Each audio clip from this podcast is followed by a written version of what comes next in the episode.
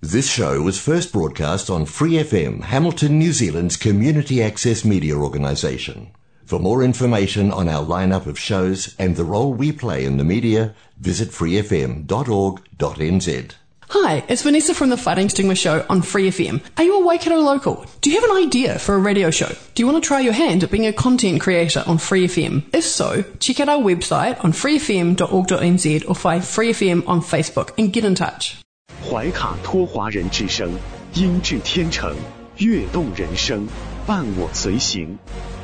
懷卡托華人之聲，音質天成，樂動人生，伴我隨行。You are listening to Waikato Chinese Voices. Follow our radio, share the world. 您正在收听的是 FM 八十九点零怀卡托华人之声广播电台节目，我们在新西兰为您播音。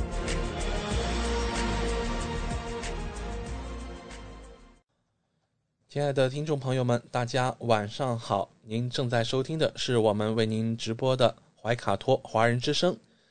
现在时间来到了新西兰时间二零二一年六月八号晚上七点钟。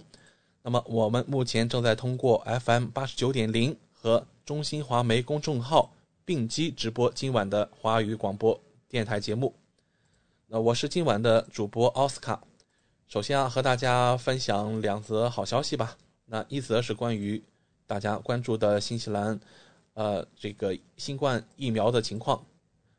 预计啊，在即将到来的七月份，新西兰会收到一百万剂辉瑞疫苗。那这批疫苗将会加快新西兰的接种计划全面铺开。那我们的卫生部长基普金斯今天说啊，这批疫苗也将会使新西兰在今年收到的疫苗总数翻一番，到一百九十多万剂。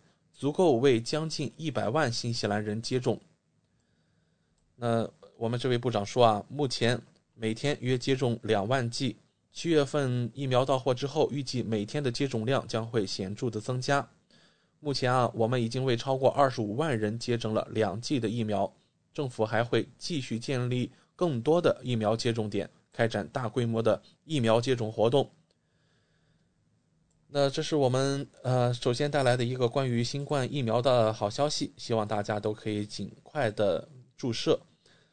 呃，就像呃我们看到中国正在推进的一样，呃，应接尽接，让大部分人尽快的呃得到疫苗的保护。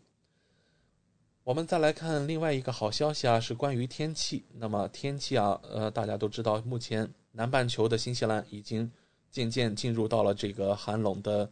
冬天啊，可以说是像这个，呃，瑟瑟发抖的这个温度、呃、正在慢慢接近了。那随着活跃天气的减弱啊，新西兰这个星期可能会从大风的天气转变为异常温暖。而这种情况呢，仅限于北岛，南岛则不幸还会面临寒冷的天气。气象部门表示啊，周三北部的低气压将会带来更多的东北风，使北岛保持温和的天气，南岛会出现霜冻。可能在周三的早上啊，南岛的气温就会下降到个位数。气象机构同时表示，接下来的几天里啊，新西兰将经历比往年同期温暖得多的天气。到周四呢，随着东北风继续影响北岛，新西兰将处于高压之中。到周五，高压影响范围将扩展至全新西兰。预计周末天气相当稳定，周日之前会有零星的阵雨。那我们也关注到啊，气象机构的预测是新西兰将经历比往年同期温暖得多的天气，所以啊，接下来的几天里，除了呃，您可以随时收听到我们为您带来的华语广播电台节目啊，您不妨也是带着朋友和家人，呃，走出户外来感受一下这个难得的好天气吧。好了，今晚的节目将会由我主播奥斯卡，还有我的搭档小峰、轩轩、潇潇为您共同带来。首先为您带来的依然是由新西兰全国出版发行的《中新时报》特约播出的读报时间。在以下节目时间段，您将会了解到明天即将全国出版发行的《中新时报》各个版面的精彩内容。让我们来共同关注。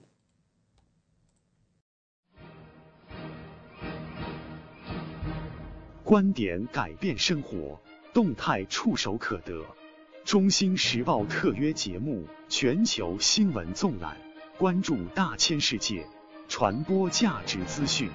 怀卡托华人之声整点播出。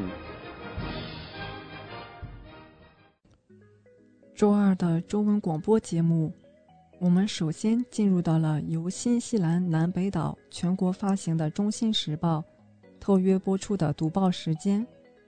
主持人小峰和奥斯卡会在这里和听众朋友们分享明天即将全国出版的《中心时报》各个版面的精彩内容。我们首先来关注一下《中新时报》版号 A 零二新西兰国内新闻。新西兰疫情最新播报：今天下午一点三十二分，新西兰卫生部发布了最新的疫情通报。最近两两天新增十例，全部为海外输入型病例，没有社区新增病例。在这些新增病例中，有四例来自伊拉克，三例来自菲律宾。两例来自印度，一例来自俄罗斯。目前，新西兰的活跃病例数量为二十二例，累计确诊两千三百三十六例。让我们来看《中新时报》B 零二财经版第一篇文章：新西兰苹果出口遭遇前所未有运输挑战。疫情导致的运输问题使新西兰苹果出口商无法百分之百按时交货。本季运输对产品出口的影响与市场需求不相上下。新西兰苹果产业本季在出口运输方面正面临着前所未有的挑战。世界各地的新鲜果蔬出口商目前都在努力解决疫情导致的运输问题，包括冷藏集装箱短缺、港口拥堵以及航运公司服务的减少或中断。但新西兰苹果出口商面临的挑战更加复杂。由于全球整体减少了为该国服务的航线数量，他们必须与肉类和海鲜等其他初级产业争夺有限的货运空间和服务。今年的进展非常艰难。行业机构新西兰苹果和梨协会盖瑞琴斯说：“运输缺少灵活性。”因此，出口商受到可用集装箱和航运公司的影响。我们的水果出口量很大，但比正常情况下节奏更乱。出口商可能对不同品种苹果有不同的首选市场，但如今他们只能看哪个航线可用，就把这个品种输出到哪里。运输对产品出口业务的影响与市场需求不相上下。主要正值。包装苹果先生的本麦克兰朵表示，运输和服务的不可预测性使得满足客户需求具有挑战。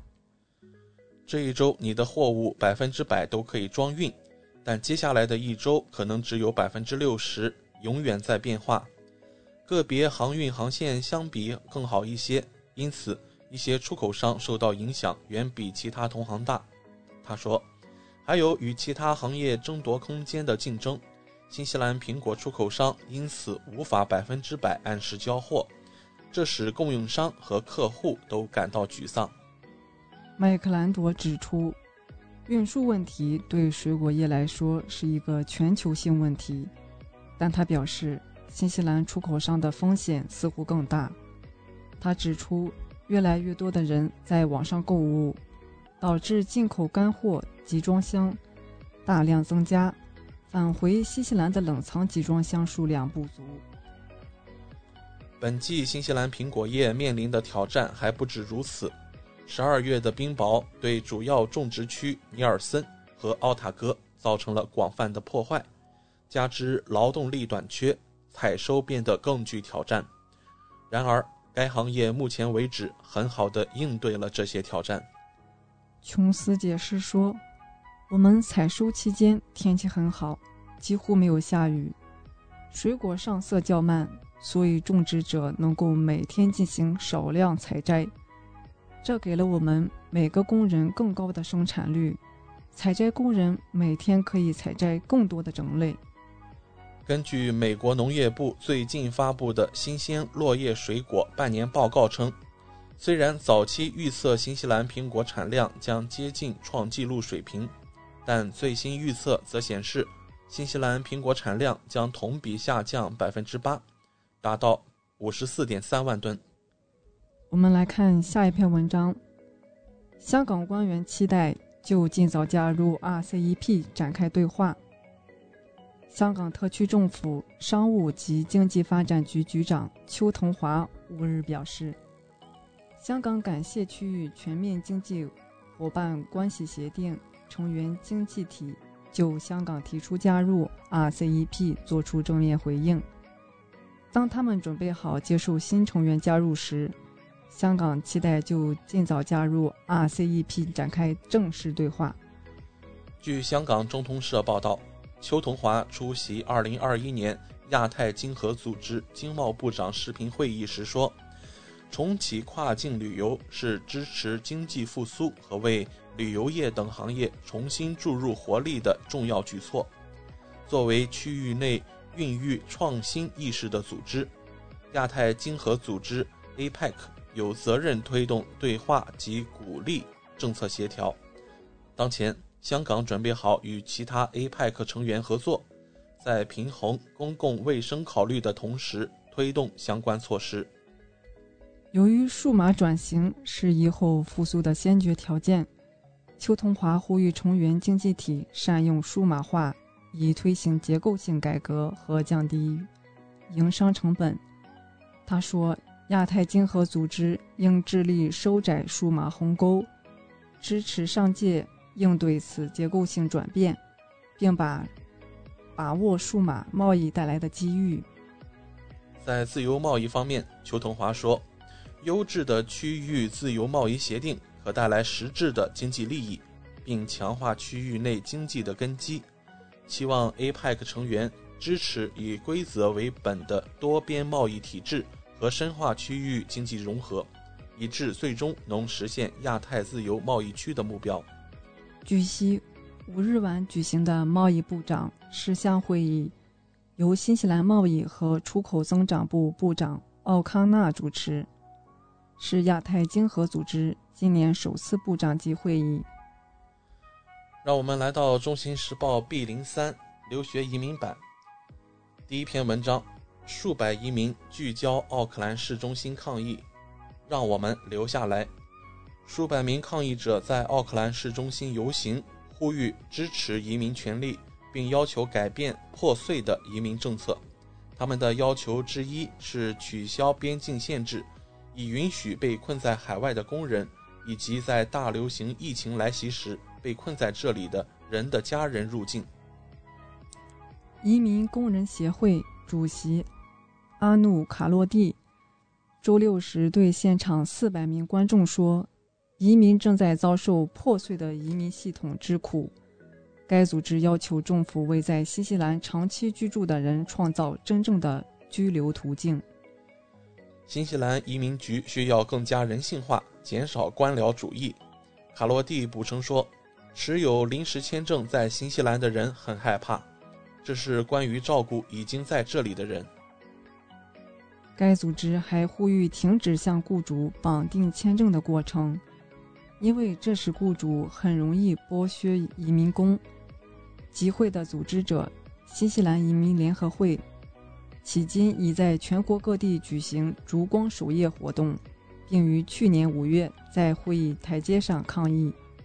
游行的人们来自四面八方，包括基督城、惠灵顿、陶浪加和罗托鲁瓦。把他们带回来，让我们留下来。和移民工受到攻击，他们一边走一边高呼。绿党议员里卡多·梅内德斯马奇。向人群发表演讲，表示移民为居留等待多年是不可接受的，尤其是当政府依赖移民工人时，政府需要让新西兰的海外移民有尊严的回家。他补充说，他们并没有要求政府开放边境，并冒着新西兰对新冠疫情的公共卫生反应的风险。联合工会的倡导者麦克特里恩表示。移民工人以新西兰为家，解决他们的移民危机是政府尚未解决的紧急需要。在最近的一次媒体采访中，新西兰总理阿德恩表示，移民工人在新西兰就是在自己的家中，但现在需要采取有意义的行动。这些话才不是空话。联合工会倡导者特里恩说，移民社区的提议还将从根本上减少对移民工人的剥削。这种剥削是我们社区长期被容忍的祸害，这将改善所有工人的处境。下面来看《中新时报》四零二旅游版第一篇文章：新西兰又被耍了，北岛被放在赤道的位置。一份被海外媒体发布的地图在互联网上又热传了。这份地图将新西兰北岛画在了巴布亚新几内亚。以东与南岛之间的库克海峡变成超级的宽大。据报道，这张地图发表在电讯报上，现在错误已经修复，但在此之前被一位用户分享后，在推特上传播开来。这位用户指出，北岛和南岛之间的海峡变大了。南岛的位置是适当的，但北岛却跑到靠北的地方去了。靠近未赤道和巴布亚新几内亚以东，库克海峡则几乎相当于澳大利亚的长度。一位用户写道：“至少我们国家还是存在这张地图上，之前可经常被拉掉。”难怪轮渡费那么高。有人开玩笑说：“难怪有时很难到达惠灵顿。”其他人指出，新位置的北岛在赤道附近，那里的天气可能会更好。爽，我可以在温暖的地方度过一个假期，而不用打破旅行泡泡。在世界各国所绘制的地图，新西兰经常被忘掉，或者被置于奇怪的位置。新西兰总理阿德恩和喜剧演员瑞斯达比于2018年就参与了拍摄一段视频，质疑新西兰为何被排除在世界地图之外。让我们来看《中新时报》旅游版第二篇文章：新加坡将暂停广东旅客入境。新加坡卫生部六月四日表示，鉴于广东近期新冠疫情确诊案例增加，将紧缩边境管制，禁止过去二十一天内曾到中国广东持有航空通行证的短期旅客入境新加坡。中国广东省广州市。近期出现一波新疫情，自五月二十一日至六月三日，当地本土病例已接近八十例。新加坡卫生部发布新闻稿表示，跨部会抗疫工作小组密切关注全球疫情发展，有鉴于广东省确诊案例增加，将紧缩对来自广东旅客的边境管制措施。新加坡先前宣布，来自中国的旅客在抵境时接受 PCR 核酸检测，且结果为阴性的情况下，允许在新加坡自由活动，无需隔离。不过，新加坡卫生部表示，鉴于广州确诊案例上升，自五号晚上十一时五十九分起，过去二十一天内曾到广东省持有航空通行证。短期旅客将不被允许入境新加坡。同时，卫生部指出，过去二十一天内有广东旅游史的新加坡公民、永久居民及长期准证持有者，抵达新加坡后必须接受 PCR 检测，并在住处隔离七天。隔离期满前需要再次接受 PCR 检测。另外，过去二十一天内待在广东以外的中国其他地区的旅客，在抵达新加坡后，将持续在机场接受检测，去待隔离。除了中国广东省除外，新加坡也允许来自文莱、澳洲、新西兰的短期旅客使用 ATP 入境。让我们来到《中新时报》C 零三房产版第一篇文章。史无前例的泡沫，全球房价创下十五年最大涨幅。受疫情、财政刺激等多方因素驱动，全球房价创自金融危机以前以来的最大涨幅。研究机构发布的全球房价指数报告显示，截至今年三月的十二个月，全球平均房价上涨百分之七点三，为二零二六年第四季度以来的最快增速。其中，土耳其位居榜首，增长率为百分之三十二，紧随其后的新西兰上涨百分之二十二点一，美国位居第五，涨幅为百分之十三点二。创二零零五年十二月以来最大涨幅。亚洲国家中，新加坡房价涨幅最大，为百分之六点一，其次是涨幅为百分之五点八的韩国和涨幅为百分之五点七的日本。全球房价最高的市场，中国香港相关涨幅为百分之二点一。疫情期间，各国政府推出的大规模财政和货币刺激措施。在提振经济的同时，也点燃了房地产热潮，这引发各国政府对于房地产泡沫的担忧。部分国家已经采取行动，在房价大涨的新西兰，当地政府已取消对地产投资者的税项优惠。政府研究认为，在政策影响下，预计到明年六月，该国房价涨幅将放缓至百分之零点九。对于房价后续涨势，部分市场分析呈悲观态度。研究机构报告表示，随着政府采取行动，加之部分市场的财政刺激措施将于今年晚些时候结束，买家情绪可能会不那么旺盛。而新冠病毒新变种威胁以及疫苗接种缓慢，可能会进一步加剧房屋价格涨幅的下行压力。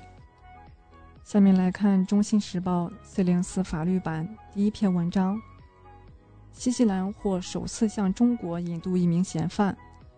新西兰最高法院上周五裁定，可以将一名谋杀嫌疑人引渡到中国，但前提是政府必须得到北京的充分保证，让他不会遭受酷刑，并得到公正的审判。经过十五个月的商议。法庭以三名法官赞成、两名法官反对，做出了上述决定。他推翻了上诉法院之前的裁决，即考虑到中国的人权记录而做出的被告金京业无法安全引渡。四十多岁的金京业是新西兰的合法居民。据指控，金晶业于二零零九年在上海度假时杀害了二十岁的中国女子陈佩云。中国当局表示，他们还没来得及对金敬业展开问询，他就回到了出生地韩国。这是中国首次要求新西兰引渡公民或居民。与大多数西方国家一样，新西兰与中国之间没有引渡条约。过去十年来，金敬业一直反对引渡请求。他在奥克兰监狱关押了五年后获得假释。二零零八年至二零一七年，在执政的新西兰中右翼政府曾两次下令引渡他，法院两次都命令司法部长重新考虑此案。金京业和他的律师托尼·爱丽丝指出，鉴于中国在人权方面的记录，但凡一个公道的部长都拿不出引渡的理由。在周五的裁决后的一份声明中。爱丽丝谴决了这个决定，并重申了他的当事人不可能被安全引渡的观点。该地区其他国家的引渡问题也受到对中国人权记录关切的影响。二零一七年，因为担心中国的压制性法律制度，澳大利亚放弃了与中国签订拟议的引渡条约。在周五长达一百五十页的判决书中，最高法院表示。如果负责批准中国请求的内阁部长收到中国政府提供的证据，没有充分理由相信金先生在引渡后存在遭受酷刑的危险，那就可以签字放行。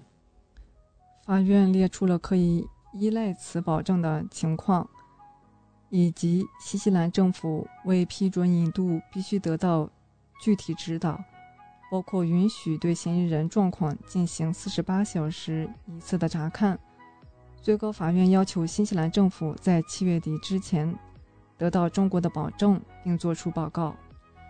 新西兰与中国的关系最近受到密切关注，尤其是在中澳关系紧张加剧之际。上周，新西兰总理阿德恩和澳大利亚总理莫里森在新西兰会晤后，双方对中国在香港和南海等多个领域的活动表示关切。中国外交部发言人。驳斥了他们的言论，称之为不负责任和无端指责。以上就是今天读报时间的全部内容。在此，我们也感谢《中新时报》对本节目的大力支持。《中新时报 Asia Pacific Times》，新西兰南北岛全国同步发行。关注天下，服务新华，即刻关注官方微信公众服务号“中新华媒”。在线读报、华语广播、视频报道，应有尽有。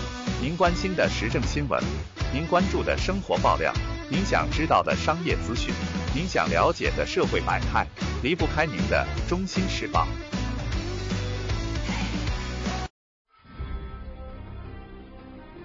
立法、审批、监督，怀卡托华人之声国会论坛。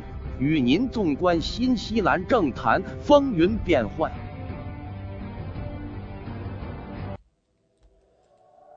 亲爱的听众朋友，您正在收听的是怀卡托华人之声每周二晚间固定栏目《国会论坛》。众所周知，新西兰是议会制国家，实行多党内阁制，总理、内阁和立法机构掌握国家权力，内阁由国会多数党组成。执政党、反对党往往针锋相对。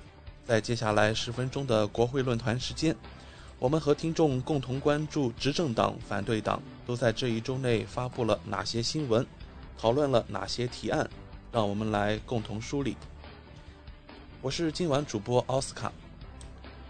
今晚国会论坛，我们首先关注到的是大家都非常关心的新西兰住房问题。那来自新西兰副总理的最新表态认为，新西兰住房危机应该部分归咎于历届的新西兰政府。就在今天，副总理格兰特·罗伯逊表示，新西兰住房危机应该部分的归咎于历届政府。根据最新的数据显示，住房市场的环比涨幅自从去去年的七月份以来首次放缓。五月份的涨幅仅仅为百分之零点一。然而，与二零二零年相比，全国房价仍居高不下。同时，身为财政部长的罗伯逊指出，新西兰仍面临风暴所带来的后果。新西兰政府于今年早些时候推出了一系列的住房新政，旨在让市场向首次置业者倾斜。我们这位副总理兼财长罗伯逊呃表示说啊，我们采取了行动，我们知道需要一点时间来显现效果，但形势正在朝着我认为正确的方向发展。考虑到住房市场的发展趋势，还需要再花一些时间。副总理罗伯逊认为，在过去的十到十五年间，历届的新西兰政府并没有建造足够多的住房。这是今天的问题所在之一。在此期间，工党和国家党均有执政。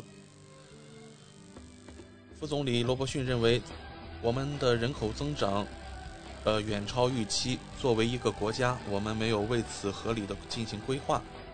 我们所能做的事情，就是为正在发生的事情负责，那就是加快住房建设，快于二十世纪七十年代以来的任何一届政府。在抑制需求端方面，我们也采取了多种措施，例如禁止海外买家入场，以及最新的税收改革。我相信大家正在看到变化，但扭转局面需要花费相当长的时间，因为那是过去十年间落下的建设。那截止五月份啊，过去三个月的房价涨幅为百分之八点八，那四月份的数据来到了百分之八点九。那，据据这个相关机构的预测，未来增速还将进一步放缓，已有迹象表明投资者正在撤出市场。关于副总理兼财长格兰特·罗伯逊这一番表态啊，不知收音机前的听众如何理解？那我们的副总理啊，呃，这个态度也是非常鲜明，就是认为新西兰目前的住房危机啊，至少有相当的一部分是归咎于历届执政的新西兰政府。呃，这个方面的过错呀，包括没有加快这个房屋建设的进度，而且啊，对这个人口增长的趋势啊，缺少了一定程度上的智慧的判断，因此啊，造成了目前这个房屋紧张，而且啊，房价高企的这样一个现状。嗯，我们说啊，亡羊补牢，犹犹未晚。那与其，呃，一味的去责备过去的政府，或者是说。过去的政策呀，还不如把这个眼光放长一点。好在啊，我们这位副总理也提出了一个目标，那就是说是以快于二十世纪七十年代以来的任何一届政府的住房建设速度，来为今天甚至未来的这个新西兰人民的住房问题来造福。所以啊，我们也期待着我们的新西兰政府也不要仅仅停留在口头上，因为。工党政府啊，在这方面来说，其实有一点小小的瑕疵啊，就是在去年他们，呃，在竞选上台的口号当中啊，有一个 KV Build，就是新西兰住房建设的一个保证承诺。然而啊，就是在这个六年，呃，就第二个执政期到来的时候啊，大家也才发现，这个进度啊，其实远远落后于工党当初所承诺的这个竞选口号。所以啊，我们也希望这位工党来自于工党的副总理啊，既然能够把问题呃点出来，而且我们希望他们能够真正的把行动落实到实处。我们来看今天国会论坛关注的第二条新闻，那就是有关我们国会华人议员的陈泰斯，近期啊接受了我们媒体的采访。在这份采访当中啊，他认为华人应该关注的是，呃，一个财政报告的一个整体规划，因为啊，这里面也显示出了政府也不想房价下跌。就在上个月，万众瞩目的新西兰2021财算案正式出炉，四个重点分别为应继续应对疫情，呃，然后。对应是优先而且时间比较紧张的大选承诺，扶持面临重大开支压力的公共服务，以及继续交付现有的投资。对于财算案提及的基建、房市、福利等方面，新西兰华人也是热议纷纷。在最近一次采访当中啊，新西兰华人国会议员陈泰斯对于这份财算案也提到了不少独到的见解。其中啊，他提到对于这个火车建设项目最为关注，也就是 KV Rail。在这一项目当中，隶属于政府公布的基建相关计划之中，五年之内，新西兰政府将投入五百七十三亿纽币给予这个基础建设，而二零二一年至二零二五年再拨一百五十一亿，达到了总体上的五百七十三亿，其中包括八点一亿。给这个我们刚才提到的火车建设项目七点六一亿给予学校和物业，另外的七亿将拨款给医院。陈奈斯认为啊，不论是欧洲的火车系统，还是中国目前正在发展的高铁体系，都能够带动着一个国家的经济腾飞。公共交通能够大大提振国家经济，也能创造许多就业机会。这是政府重新塑造新西兰铁路系统，支持第一产业和相关供应链的加速发展，最终通过基建引领生产力的提高。那陈奈斯在采访中表示啊，政府希望弥补卫生体系、教育等方面的漏洞，最终的目的就是让新西兰的经济发展变得更为高效。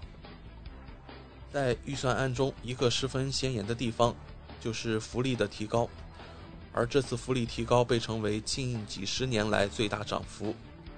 具体而言，主要福利每周增长三十二到五十五纽币，学生生活津贴每周增加二十五纽币。总体来看，这一项会在未来的四年啊耗资三十三亿。对此，华人国会议员陈奈斯直言，无论你是贫困儿童、单亲家长，还是需要重新学习技能的再就业者，工党政府都会给予你一定的支持，帮助你顺利地度过难关。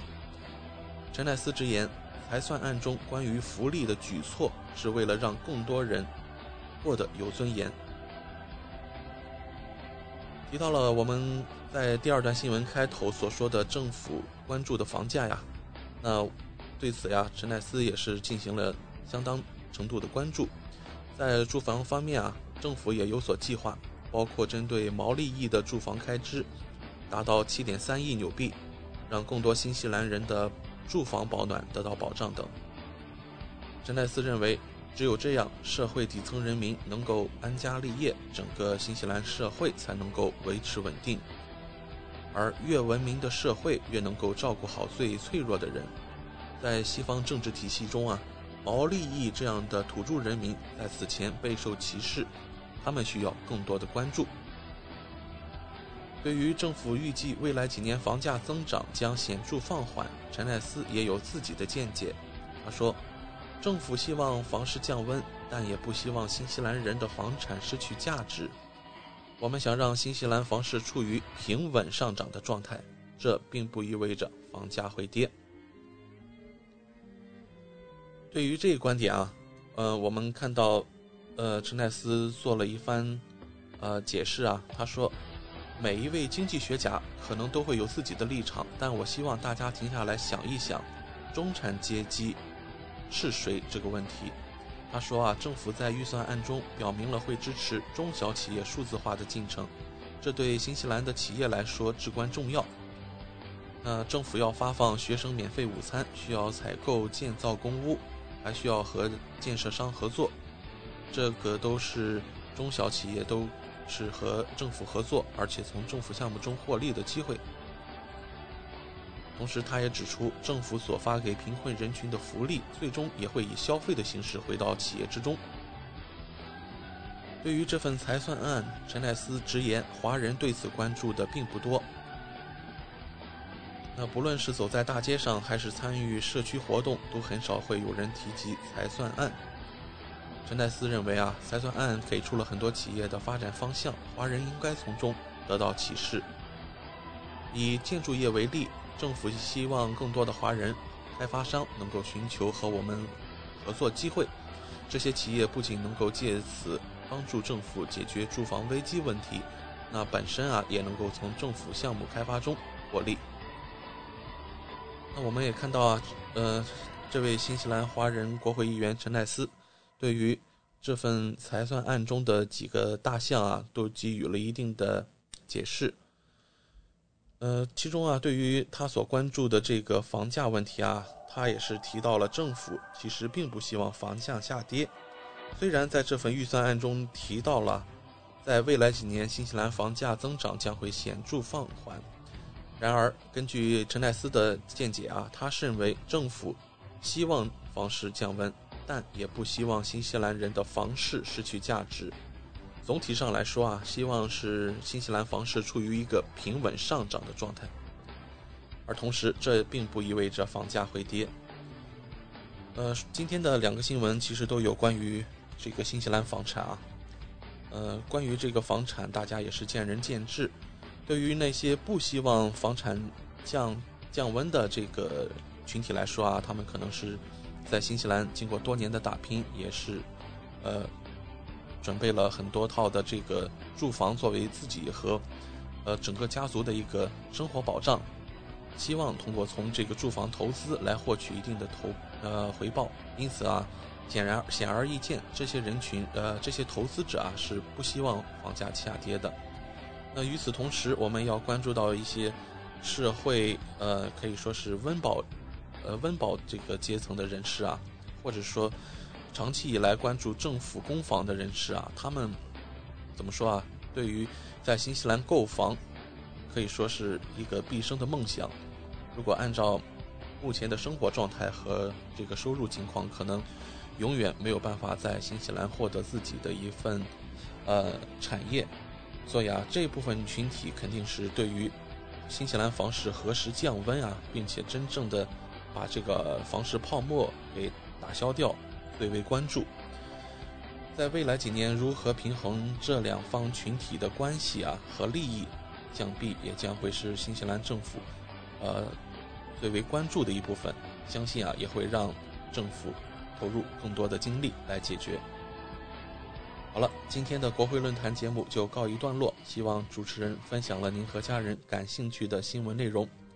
我们会在稍后进入今天的工商服务时段，Lily 谈保险。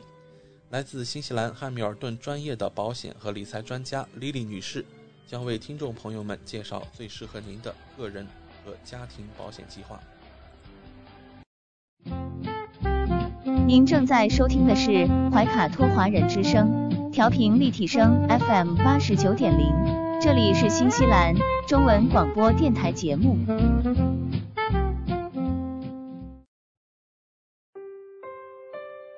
我是您的私人健康顾问，我也是您的保险索赔专家，我更是您的家庭风险管理和理财专家。丽丽谈保险，每周二晚上七点半准时与您相约怀卡托华人之声。亲爱的听众朋友，大家好，欢迎来到您熟悉的丽丽谈保险专题时间。今晚我们的做客嘉宾是来自汉密尔顿的专业保险和理财专家莉莉女士，请您首先和收音机前和正在线上收听节目的新朋友、老朋友们打个招呼。各位听众朋友们，大家晚上好，我们又见面了。嗯，我们知道您是全球百万圆桌 MDRT 顶尖会员，纽西兰第一位获得全球华人金融保险业最高荣誉国际龙奖。RDA 白金奖的保险顾问，新西兰保险行业大奖 Ascent 最高奖项白金奖和 Apex 最高奖项白金奖的获得者，很高兴您做客我们的节目。谢谢奥斯卡。嗯，丽丽晚上好。在上周的节目中，我们聊到了丽丽最近处理的一些大病保险的索赔。最近我们都很关注怀卡托公立医院网络被黑的事件。听说这一事件也导致了很多病人的治疗被取消。那在今晚，我们请 Lily 来跟我们谈一谈，如果遇到公立医院出现这样的情况，我们应该怎么办呢？首先，请教您，为什么公立医院网络被黑会导致病人的治疗被取消了呢？尤其是严重的病人，比如癌症病人的治疗，请您解答一下。嗯，好的。嗯，呃，因为。从两个礼拜之前呢，因为怀卡托这个公立医院啊，因为网络被黑，所以呢，就整个在媒体，在整个纽西兰都引起了特别大的一个反响。嗯，因为它作为一个非常大的一个医疗机构，保存了整个地区这么多的这个医疗记录、病人的这个私人的信息，然后呢，并且呢，现在正在治疗疾病的这些病人的他们的啊，比如说检查报告、影像资料。之前就诊的历史、疾病的这个记录等等，所有的这些信息呢，当网络被黑之后呢，怀卡托的医管局现在面临的几个问题，第一个就是电脑全面瘫痪，然后呢，第二个呢，就是因为被这个黑客索要赎金，因为就说啊，黑客呢之前是说，如果啊医管局不付赎金的话，他会在网上公开这个个人的这个记录，但是呢，纽西兰国家安全部呢也是决定说啊。不应该是向这种黑客的势力低头，所以现在呢，目前来讲，到现在整个这个啊一系列的调查也好，然后呢啊对于这个整个网络的恢复都一直在处理中。虽然有部分的网络恢复了，但是呢，给所有的这个病人，尤其是正在治疗的病人，造成了很大的困惑。首先来讲呢，我们在谈到我们在公立医疗治疗，公立医院呢，它是一个综合性的大医院，那么我们的所有的。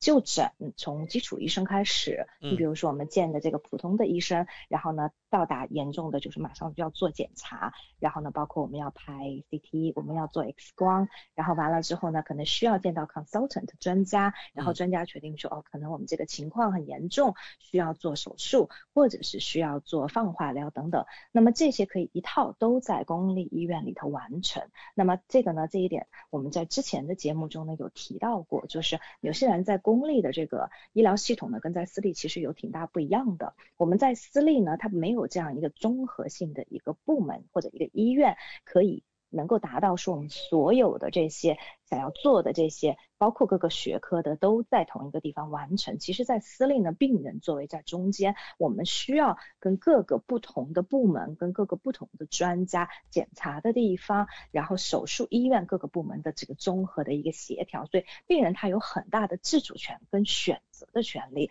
那么提到说，当这个嗯网络它被黑之后的话呢，为什么我们这些病人的治疗它会被取消？然后呢，尤其是包括一些严重病人，因为很多人觉得不理解，说为什么我们在，尤其是说像癌症，比如说这样的治疗，就是说因为它呃，比如说非常的严重，然后需要做紧急的一些放疗啊，非常非常严重，然后或者是甚至有手手术可能会可能会被取消掉。那么相对来说呢，可能手术呢还好一些，因为毕竟来说，如果是人做的话，开。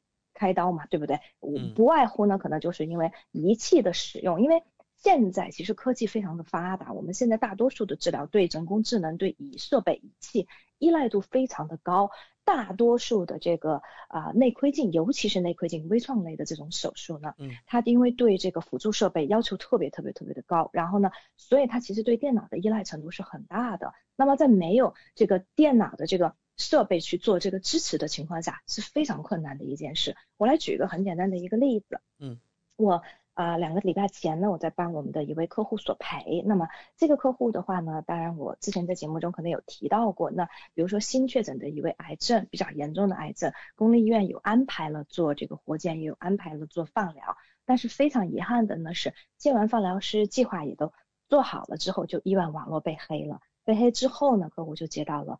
消息说我们没有办法啊给你做放疗了，你的整个这个计划全部被取消了，而且我们也不知道这个网络什么时候可以恢复，所以呢，我们给你的建议的话呢，要么就想办法走私立，然后呢，所以呢，对于客户来讲呢，还好客户有足够的保险，所以我们就帮客户紧急预约了啊其他地区的这个治疗，然后呢排的非常非常的满，然后呢整个整个的协同，然后预约安排。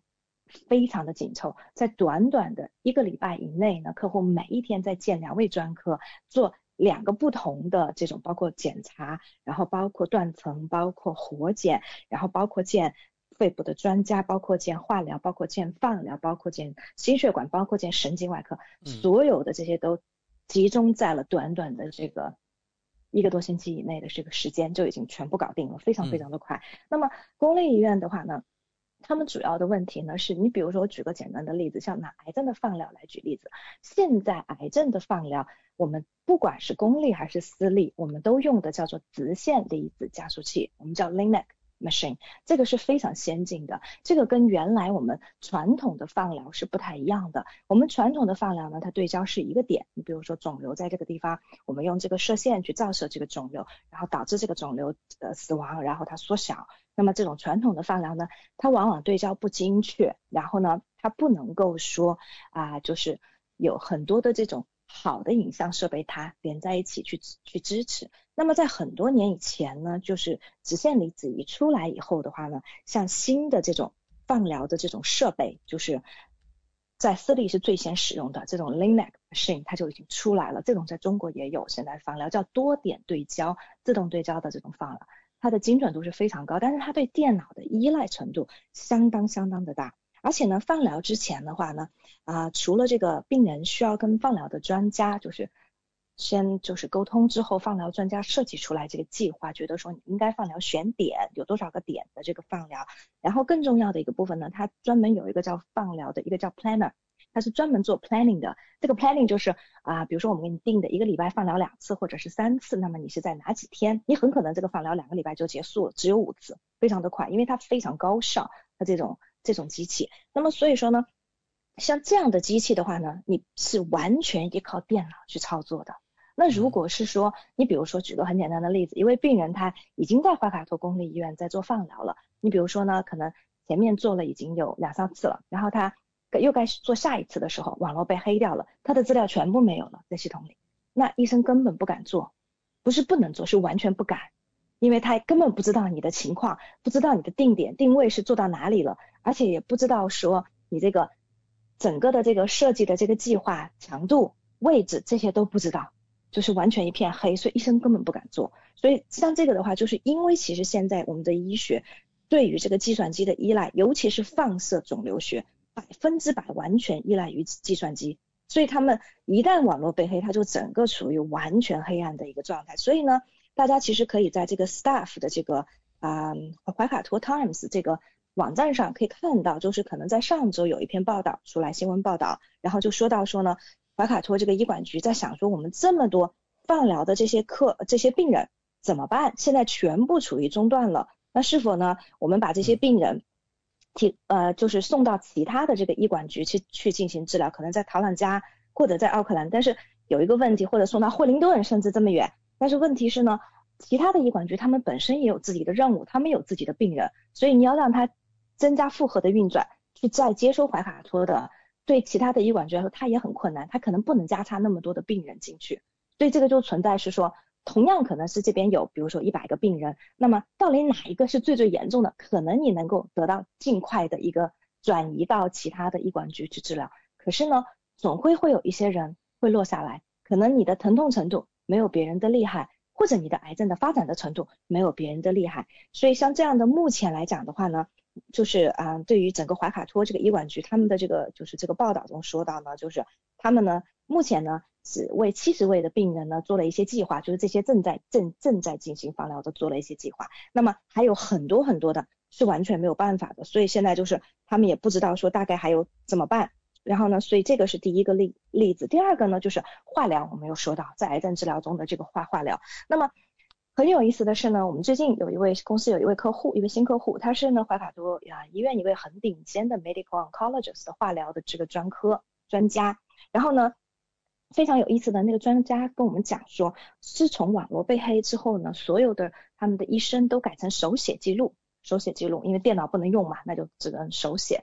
然后呢，他就在抱怨说，他每天加班加到晚上一两点钟，嗯，写很厚很厚很厚的这个医疗记录，就是打回到几十年前的这种工作状态。嗯，有一个最大的一个问题呢，就是在谈到包括用药这些东西，然后包括这个后续的治疗，当一个病人他说，就算癌癌。癌症的这个用药治疗化疗是一样的，他当病人就是去了医院之后说，那我再接着进行治疗，我前面已经治疗六个月了，然后这是我例行的这个治疗，对吧？我到公立医院来，我这一个月我又要输输液了，我要做这个化疗，或者我这这两周，有的人可能是每每两周进行一次，有的人可能是每个月进行一次。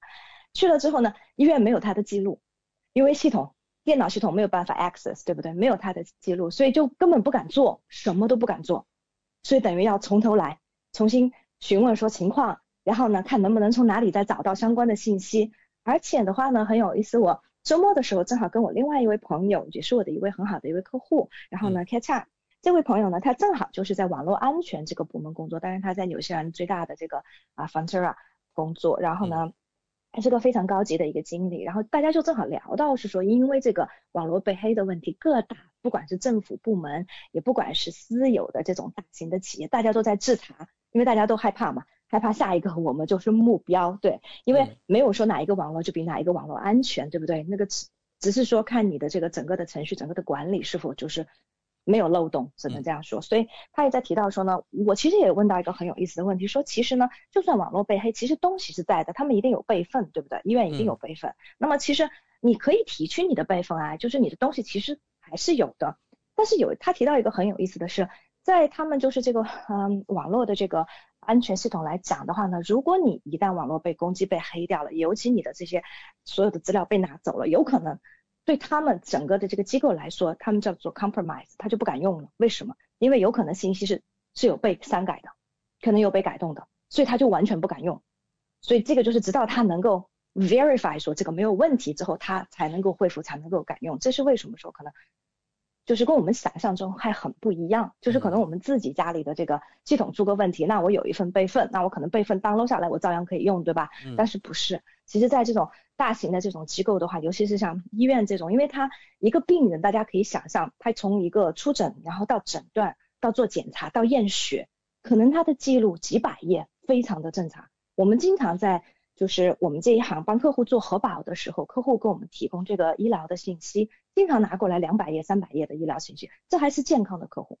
这还是健康的客户。但是你想想看，如果我们在医院，比如说癌症治疗的客户，他可能治疗了半年的癌症、三个月的癌症或一年的癌症，他的记录可以说是相当相当的多的，因为它存在药物的改变，然后呢，比如说用了某一种药没有效果，然后肿瘤可能变大了或者肿瘤有缩小，这种药物有效果，或者是说我们做的这个检查的结果发现癌症原来的这个呃原原发的这个位置缩小了，可是新发的位置可能又有新的了，所以它是一个。一直在不断变化的一个东西，那么每一次的记录，这些结果都储存在病人的病历里面，在电脑里面。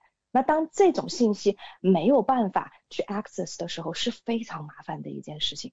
那么所以说呢，这个就是刚才回答，就是奥斯卡你问的这个问题，是说很多人可能不理解，说为什么在这样的情况下，导致严重的病人也会受到这样的影响。嗯，好的，谢谢您的介绍。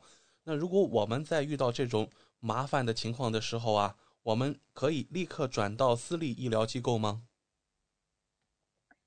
通常情况下呢是可以的。那么首先情况首首先呢，比如说啊，我拿我的这个几位客户的例子来讲，就当公立医院通知他们说不好意思，那么你的这个治疗被取消了，然后我们建议你可以找私立，如果你不能找，我们也可以帮你约。如果你有保险的话，当然他们会前提先问你有没有保险。你要有保险，那么我们 建议你找私立，然后呢就尽快去约。然后还有的呢，你比如说啊，比如说他原来的 schedule 需要做活检的。然后呢，因为被黑之后没有办法再安排进去，然后呢需要做活检，那他们也说我们也做不了，现在公立医院做不了，那我们也建议你可能是需要找私立，找私立的话呢，当然你像我刚刚才提到的，最开始提到的私立的这个工作的这个啊途径跟公立医院不太一样，就是说你如果说你要做一个活检，那一定要有一个专科去开具这个做活检的推荐信，那么这个推荐信要由专家来出具，所以其实你要先去见专家。见了专家之后，专家开具这个推荐信，然后再去专门做活检的机构去做活检，所以就说呢，它可能有一个先来后到的一个关系。那么这个就是呢，如果在遇到这样的情况的时候呢，我们首先第一个需要有一个强大的医疗资源系统，能够让我们第一时间知道该去哪里，然后有哪些选择，哪里最快，能否帮我们预约到，这是很重要的。因为大家都知道，其实呢，在这边预约专家或者预约检查，有的时候需要等挺长时间的，真的是需要等挺长时间的。哪怕有的时候我们走私立，比如说保险的情况下，也有可能会等很长时间，就是因为说可能这个专家比较忙，我想约的，或者在这个地区他这个专家非常的少，可能就是一位到两位。我举个比较典型的例子，我记得在几年前，我们经常得到客户的这个抱怨的是，我们要约这个皮肤科的专科约不到。然后呢，要等两个月，很长的时间。很多人觉得说，我们家孩子湿疹现在就是最严重，我就是想现在这几天看看完了以后，我们就知道该怎么办。可是你要让我等两个月的话，那孩子症状不都消失了吗？那还看什么呢？对不对？嗯。皮肤科嘛，那不就是出现问题的时候要看？是，的确是这样子。因为有一段时间呢，就是当汉姆顿有一位皮肤科专科突然意外去世之后，那段时间其实整个汉姆顿就只有一位儿科可以看皮肤科的，所以就导致整个这个。等待的时间非常的长，然后呢，当然这种情况后来有得到改善，因为又有新的这个专科啊能够提供服务了。因为大家要注意一个很有意思的，就是我们在这种市场经济的这种情况下，就是有过高的需求，你总会会有人去满足这样的需求。你不可能永远是一个地区的专家，超级超级难约。你比如说妇科也是一个很典型的，我们经常以前也是遇到这样的状况，有时候客户会 complain 说我们要约这个妇科，然后呢他们都很忙，要约到一个月以后，可是我真的很痛，我肚子我不舒服，我想要去看。那以前呢我们是经常打电话帮客户插队，因为我们跟他们关系非常的好，然后跟他们解释说我们需要紧急，然后呢因为专科本身是我们公司的客户，然后跟我私人关系非常非常的好，所以我经常。五点半打电话，他都会接，他都会接我的电话。他在，他在呃，对，他在有一次他在喜马拉雅山爬山，然后在下刚刚下山，然后在正在 book camp 里头休息，然后他也是要回我的信息，我给他发消息他有回，然后我觉得很吃惊，我觉得，对，所以有的时候他们会说，OK，那好，呃，我知道我理解你的这位客户很紧急，那么我星期六给他加个班。专家他会愿意这样做，他说。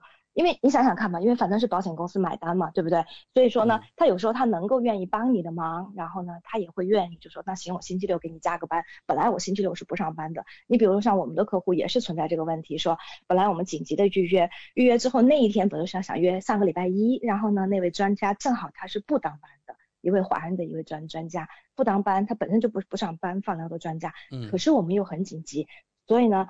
我们在预约的时候就一直在陈述说我们真的是很紧急，然后又正好呢，另外一位专家也认识，就大家都很熟。其实最后那个专家说，那好，没问题，我五点半赶过去，赶到诊所去见你，特地五点半。然后呢，让我们很感动的是，放疗的专家也是，因为也是跟我们很熟，而且之前呢，我们几位客户也都有用。然后呢，放疗的专家也是那天特地跟我们插的号五点钟，就是下班时间，然后安排了整整一个小时的见面，从五点到六点。然后呢，所以我们的客户就真的也是很感动，就是在整个这个预约、整个这个治疗过程中，非常非常的高效，非常非常的 smooth。然后呢，今天客户还在跟我。跟我跟我联系，然后还在讲说，真的你们团队真的是太搞笑了。他跟我说，Lily 你真的是救了我的命。然后其实这个是我们工作中每天都遇到的问题，都很常见。因为我处理了非常非常多各种各样类型的大病的索赔，然后呢有心血管疾病的，然后有中风的，然后有听力损失的，癌症也很多。所以呢，其实我们在得严重一些的疾病的时候呢，就真正能够看得出来，第一个。你的这个保险是否是很好用？然后第二个，你是否有一个很好的保险顾问，能够全权代理你处理所有的问题，不光光是帮你做索赔，能够帮你安排好一切，让你是没有后顾之忧的去就医，然后尽快的去治疗，这个其实才是最重要的。嗯，好的，感谢丽丽今晚带来有关怀卡托公立医院网络问题的精彩分析，和听众朋友分享了最新的业界资讯。选择 Lily 就等于选择了一位私人健康顾问、保险索赔专家、家庭风险管理和理财专家。再次感谢您今晚带给我们的访谈节目。谢谢大家。如果大家下来呢还有额外的疑问呢，欢迎大家添加我的微信，可以单独的咨询。啊，可以搜索我的手机号码零二一八九六三五八，然后呢，或者是搜索我的微信的 ID N Z L E E L E E，添加我可以单独跟我咨询。嗯，好的。那我们下周老时间和大家空中电波相见。下周见。跟 Lily 买保险，关键时刻从来不会让您失望。听众朋友不但可以在每周二晚间七点半收听到 Lily 在怀卡托华人之声的专题节目，还可以在每周全国出版的《中新时报》财经、保险、金融版面找到 Lily 的专栏文章和联系方式。我是您的私人健康顾问，我也是您的保险索赔专家，我更是您的家庭风险管理和理财专家。丽丽谈保险，每周二晚上七点半准时与您相约怀卡托华人之声。怀卡托华人之声，音质天成，悦动人生，伴我随行。怀卡托华人之声，音质天成，乐动人生，伴我随行。You are listening to Waikato Chinese Voices. Follow our radio, share the world.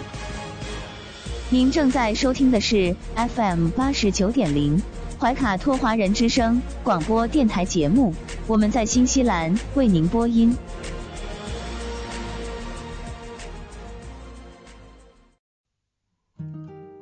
感受东方文化，体验汉语魅力。怀卡托华人之声电台主播轩轩主持，中文了不得，让您足不出户，感受地道中文。轻松学汉语，快乐中国行。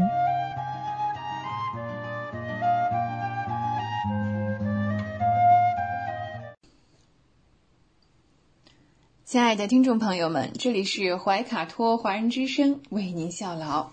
接下来呢，还是轩轩为大家带来中文了不得。无论在祖国还是海外，熟悉的乡音总是让人感到温暖亲切。中文不但博大精深，而且好学好玩，很有趣。比如我们这个小栏目的名字“中文了不得”，还可以说不得了，更可以说了得。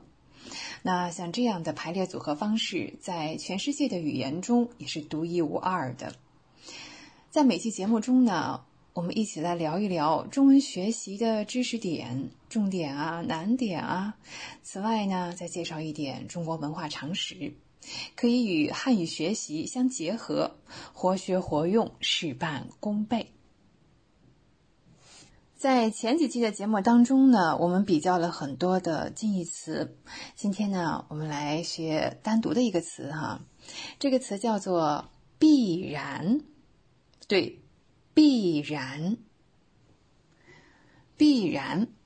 英文中呢，呃，可以用 certain，还有这个 inevitable 这样的意思来表达，表示呢，必然就是不可避免的，肯定是这样的。按照事情啊，或者是道理的发展的规律来判断，必定如此。嗯，这样呢叫做必然。必然经常用作状语，也可以用为定语，也可以是谓语。哇，我们分别呢来聊一聊。比如说啊，我们先来说这个状语。做状语的时候呢，通常会放在会和要。像这样的助动词的前面，可以直接的修饰动词，有的时候也可以直接修饰形容词。呃，当然了，必然啊，口语当中用的不是很多啊，在正式语或者是书面语当中，我们用的比较多。嗯，举个比较常见的例子吧啊，你看我们说这个冰淇淋啊，吃多了必然会不舒服。对啊，啊，当然啊，一定会是这样的结果啊！冰淇淋又不是饭，是吧？嗯，冰淇淋吃多了必然会不舒服。好，再来举一个例子，只要努力练习，必然能学好中文。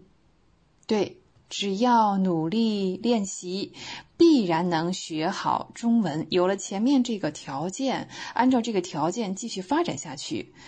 能学好中文，这是一个必然的结果，一定会这样子。嗯，好，就像第一个例子当中呢，我们说冰淇淋吃多了啊，如果按照这个形式发展下去的话呢，那必然会不舒服的。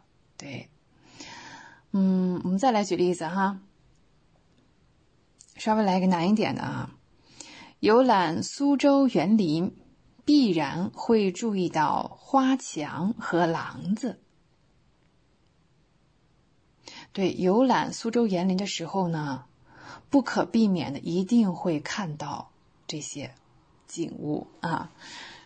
再来看，随着社会的发展，人们的思想观念必然会产生一些变化。当然了，就像我们说 “everything changes”，是吧？对，嗯，必然会发生变化，这是按照发展的规律判断出来的啊。好，再来，我们要看。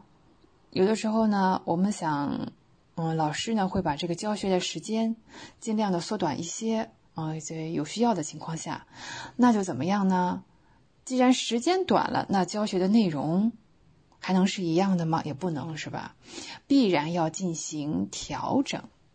对，如果要缩短教学时间，教学内容就必然要进行调整。再说一个比较常见的现象。水加热到了沸点，必然会变成怎么样？对，变成了水蒸气啊，变成了 steam 是吧？对，水加热到了沸点，必然会变成水蒸气。嗯嗯，作为家长，我们看到孩子们有了进步啊，不管是在生活方面啊，还是在学习方面啊，还是在玩的 这个技巧方面有了进步，我们会怎么样呢？啊，家长必然是很开心的，看到孩子的进步，家长必然很开心。好，以上呢，我们这些都是必然作为状语啊，嗯，来直接修饰了动词或者是形容词啊。我们再看必然作为定语的这种情况，作为定语的时候哈。那定语是放在一个名词的前面啊，那对了，那必然就要来修饰，比如说结果啊、联系呀、嗯，什么趋势啊、产物啊、要求啊、选择啊这样的，比如说必然的联系、必然的结果、必然的选择啊、必然的趋势等等。嗯来举举例子吧，哈，嗯，我们来说，国民素质的高低与经济发展水平之间有没有必然的联系？好，这是一个问题，是吧？啊，是一个疑问句，有没有必然的联系？必然的联系。太阳系的形成在宇宙中并不是一个独特的偶然的现象，而是普遍的必然的结果。有时候呢，宇宙当中呢，嗯，类似的星系可能不止我们一个啊，这是一个普遍的必然的结果。现在呢，大部分公司啊开始推崇这个。无纸化办公，非常的环保啊！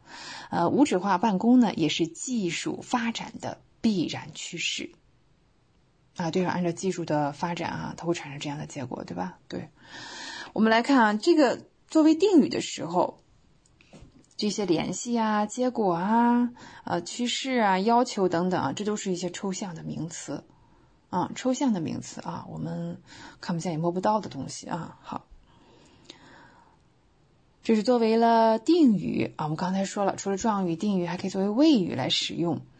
作为谓语的时候啊，我们不得不提到一个更加简单的结构。我们在汉语初级阶段就学过啊，是什么什么的，是巴拉巴拉的这种结构。嗯，是那把必然放在中间喽，那就是是必然的啊，是必然的。嗯，我们说啊。人生不如意啊，十之八九，这是必然的 啊。所以每个人在工作生活中呢，遇到一些困难，这是必然的啊。每个人在工作生活中遇到一些困难，这是必然的。哎，好，嗯，说到这儿哈，我们必然作为形容词的三种用法哈。接下来哈我们来举一个统一的例子，用这个统一的例子呢，通过三种方式来造句，看看大家哈有没有掌握。统一的例子呢，我们这样说啊：垃圾食品和发胖。垃圾食品发胖，好，这两个之间呢，我们看如果是嗯，必然作为形容词哈。垃圾食品发胖，我给了你这两个条件，嗯，怎么来完成这个句子？还记得吗？对，做状语的时候，我们说必然会怎么怎么样，是吧？对，你说是必然会后面跟着什么呢？动词或者形容词，对吧？你看，那你看垃圾食品和发胖哪一个合适呀？那当然是发胖喽，那就是必然会发胖。怎么样就必然会发胖呢？前面这个给他一个发展的条件是什么呢？啊，比方说经常吃垃圾食品，啊，后面跟上必然会发胖，是吧？经常吃垃圾食品必然会发胖，啊，肯定的是这个结果。好，接下来我们再看，还是用这个这两个词语啊，垃圾食品发胖。我们再来看，用必然做定语再造句。回忆一下，我们刚才说做定语是什么？必然的联系，必然的结果。哎，对哈。好，垃圾食品发胖，用这个结构哈，怎么造句呢？垃圾食品和发胖啊，或者说和肥胖吧啊，有必然的联系。好，句子稍微长一点。垃圾食品和肥胖之间有必然的联系。好，你看这个句子当中必然作为了定语，是吧？好，再来看第三种，作为谓语，还是用垃圾食品发胖啊，给的这两个条件来造句。经常吃垃圾食品会发胖是。必然的啊，做谓语是什么什么的结构啊？经常吃垃圾食品会发胖是必然的。好，这三个例子啊，我们都用了垃圾呃食品还有发胖，然后呢，我们都用了必然，但是必然呢在句子当中呃是充当了不同的成成分。必然在句子当中充当的是不同的成分，我们造了三个句子，对吧？好，那必然呢？除了作为形容词，还可以作为名词来使用，表示呢客观的发展规律啊，按照道理一定会发生的事情。嗯，当然他做宾语是比较多啊，一定是做宾语啊，他不可能一上来主语就是个必然是吧？啊，必然是什么什么？啊，举个最简单的例子哈，四季代替两季是技术发展的必然。你看，技术发展的的，我们用的是白勺的，白勺的后面用了必然，必然在这里作为一个名词的成分，对吧？好。四季代替两季是技术发展的必然。嗯，好多啊，这样的例子啊，比如说新事物必定会代替旧事物，这是历史发展的必然。再来一个啊啊，没有做好充分的准备，失败实属必然。失败真的是必然的啊。你看，变成了是什么什么的的结构了，是吧？啊，我们说实属必然的话，那这儿必然就是一个名词。好，关于必然哈，我们今天先聊了这么多啊，它作为嗯不同的这个句子成分的时候哈，是怎么使用的？在上一期节目当中呢，我们聊过惯用语，是吧？我们经常说是大多数是三个音节，或者是多于三个音节哈，常用的口语化的打比方的说法。嗯，还记得吗？开夜车炒冷饭啊，甩锅，甩黑锅泼冷水啊。今天呢，我们来聊一聊敬语啊，敬语敬，尊敬的敬。敬语呢是含有谦恭啊、恭顺的意思的词语。嗯，比如说啊，我们经常用的是初次见面会说啊，幸会幸会。嗯，这就是敬语。呃，如果有什么事情需要离开了，啊，会说失陪失陪，这一词呢，就表示呢不能陪伴对方，要告辞之类的话。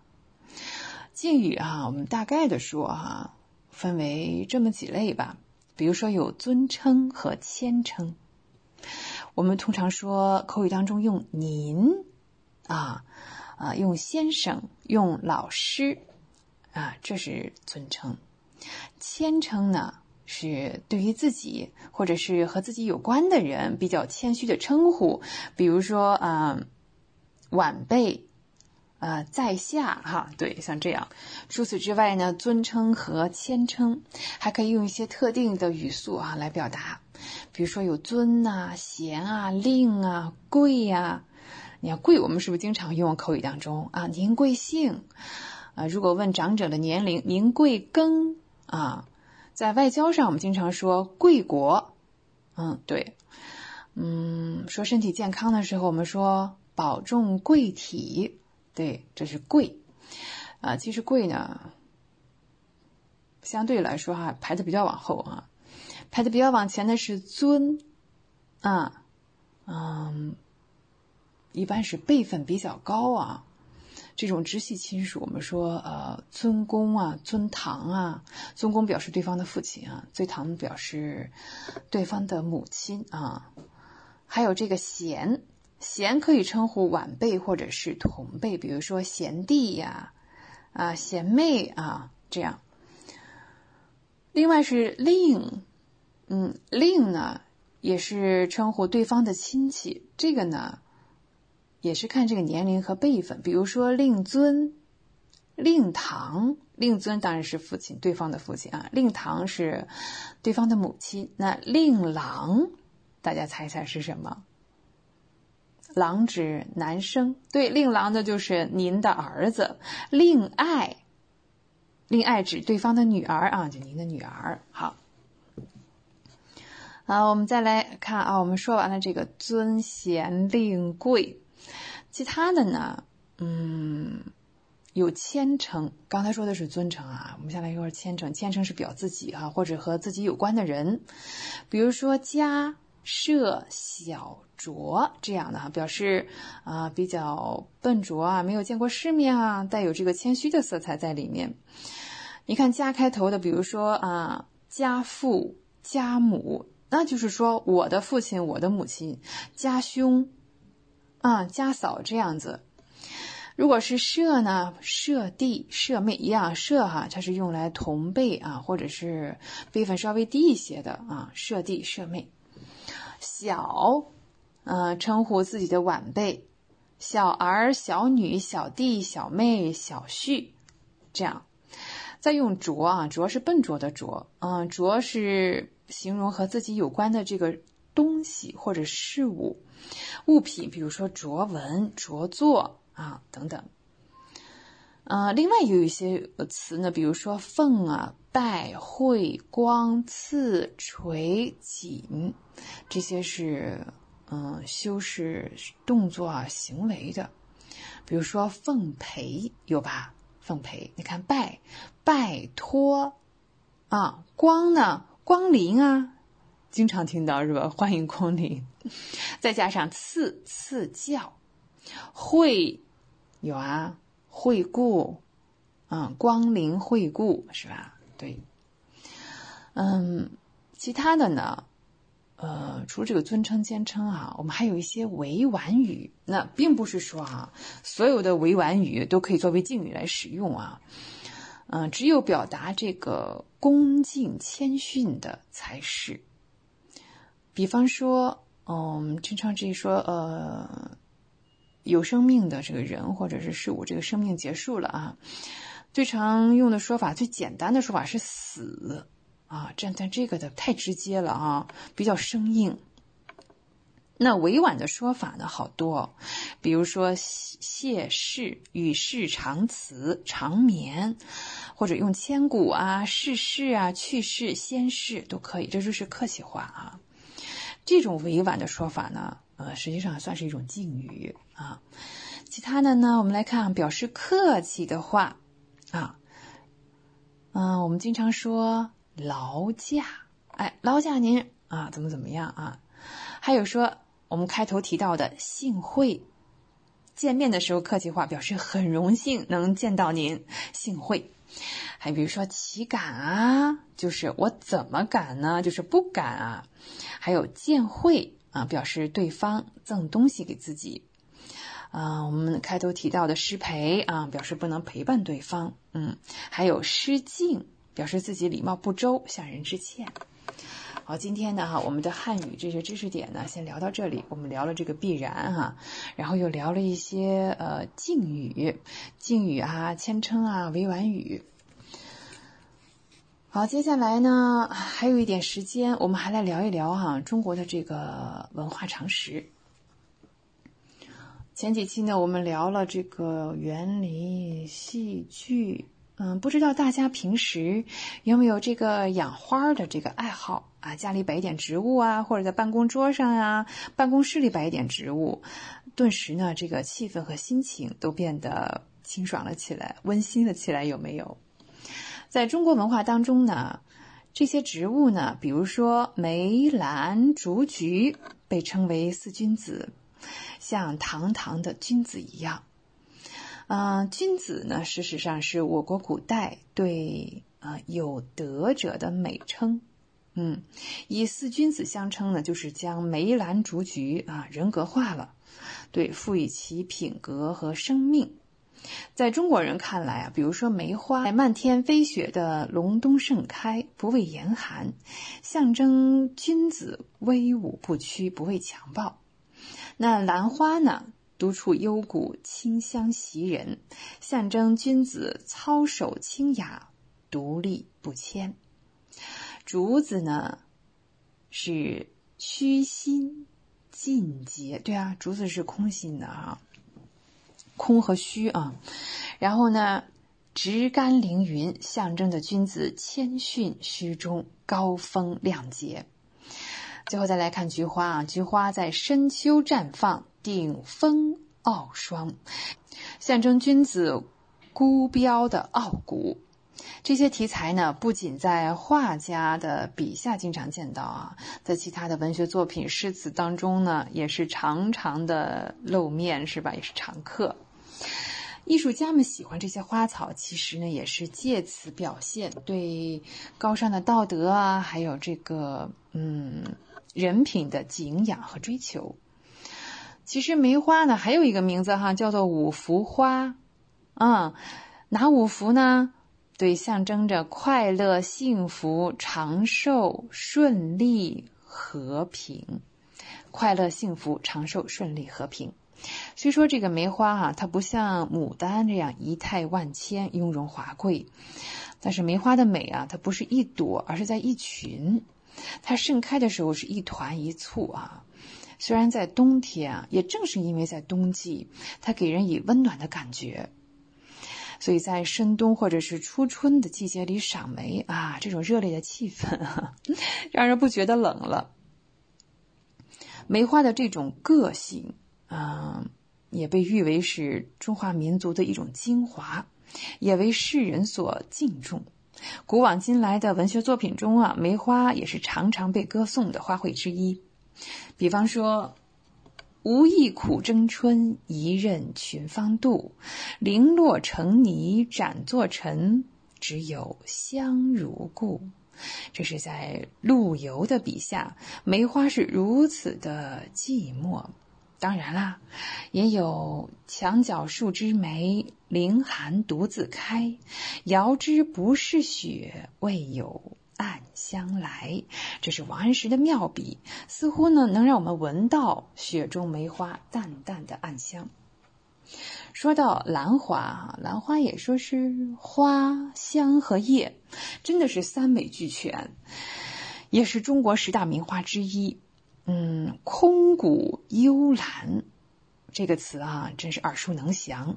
也就是说呢，生长于深山空谷之中的兰花啊，它并不在乎有没有人知道哈啊，只要我自己开放就可以了。因此呢，兰花也成为人间美好事物的象征。在源远流长的中国文学中，兰所占的比重也是相当的大，是吧？嗯。比方说“兰溪春尽碧泱泱，映水兰花雨发香”啊，这是在杜牧的笔下。在碧水茫茫的兰溪河边，河水与兰花相映，细雨霏霏，兰花散发着独特的幽香。嗯，呃，仿佛是一幅淡雅的水墨画呈现在我面前了，是吧？嗯。好，接下来看竹啊，竹呢象征着生命力，也象征着长寿。它枝繁叶茂，连片成海。在千姿百态的竹海当中呢，竹叶是婆娑起舞。嗯，特别在中国的南方啊，这个是比较常见的。这种幽香啊，特别是竹叶的这种清香啊，无不使人陶醉。嗯，比如说苏东坡哈。啊，爱竹子啊，真是爱到了一定的境界。宁可食无肉，不可居无竹。无肉令人瘦，无竹令人俗。呃，妇孺皆知了这首诗。嗯，真的是竹对于苏东坡来说，比每天必须的食物都要重要。菊花，菊花呢，又被称作了。延年和寿客等等，也是中国人特别喜爱的传统名花。菊花呢，哇哦，可是有着三千多年的栽培的历史了，在中国哈。它清雅高洁，花型优美又富于变化，色彩非常的绚丽，而且并不单一啊。自古以来就被视为是清雅洁身的象征，在深秋季节啊。百花都凋落了，唯有菊花是吧？在霜中争艳。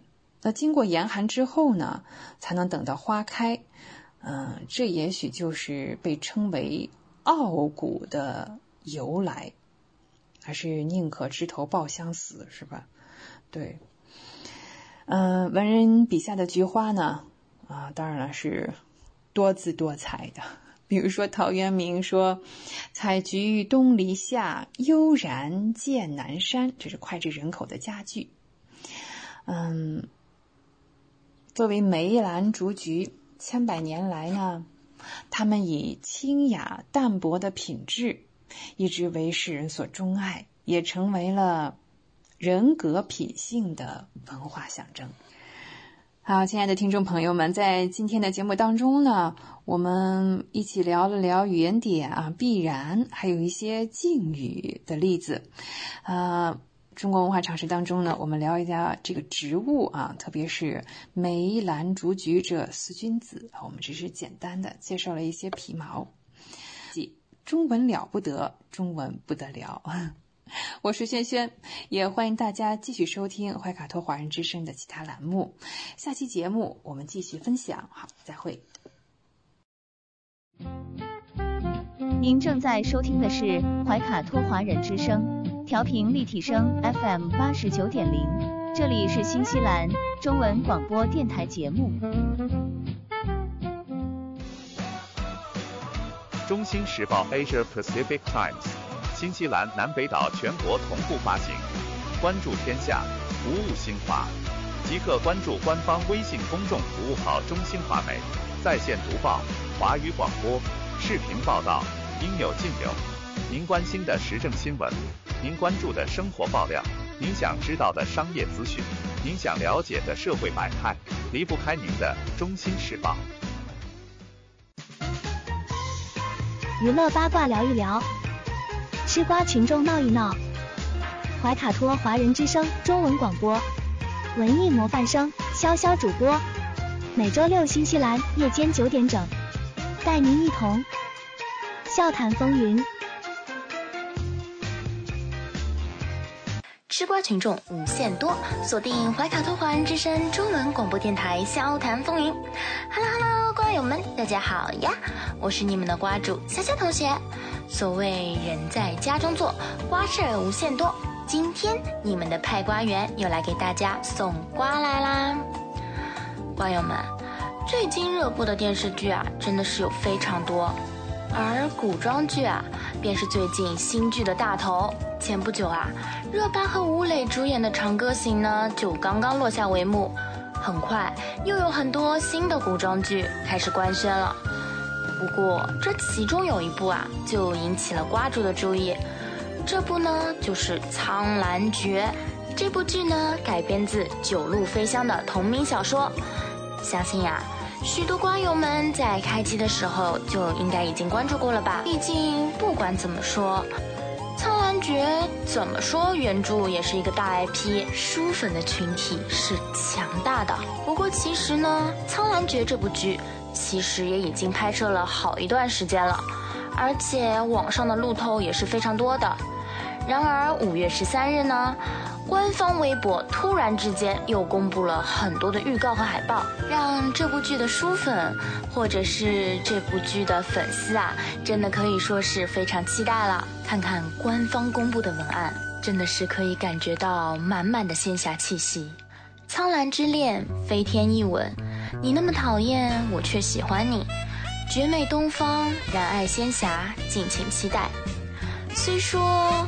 这官宣的文案啊，是略微有那么一点点的令人起鸡皮疙瘩，但相信粉丝们这会儿应该已经炸开了锅吧。其实就剧情来讲，《苍兰诀》呢和其他的仙侠剧一样，剧情肯定是比较虐心的。毕竟现在的古偶剧，仿佛只有来点虐的，才可以吸引人的眼球。当然啦。甜蜜的剧情肯定是更多啦。那看一下这部剧的剧情，这部剧呢讲述的是破星族神女被魔尊东方清仓灭族，万年后呢重生，成为了天界低阶的仙女小兰花，无意间呢复活了困于昊天塔的灭族仇人魔尊。为获得自由啊，东方清仓要牺牲小兰花的神女之魂，解开身上咒术封印。两人呢却彼此相爱的故事，怎么有种相爱相杀的感觉？而爱上自己敌人这个设定，怎么说呢？瓜主只能表示，还是要看我们的剧方编剧大大是怎么来改的了。希望不要魔改，但是呢，又希望说可以不要这么按照原著的剧情来。虽说改编啊，肯定是会上书粉的心的。但是，就刚刚看完剧情，不用说，瓜主呢差不多也猜到究竟是哪里比较虐心了，所以呢，也只能期待我们的编剧大大，看我们的编剧大大有多少功力了。那先让我们听一首好听的歌曲，歌曲过后呢，瓜主再继续带大家吃一吃这颗瓜，不要走开，我们马上回来。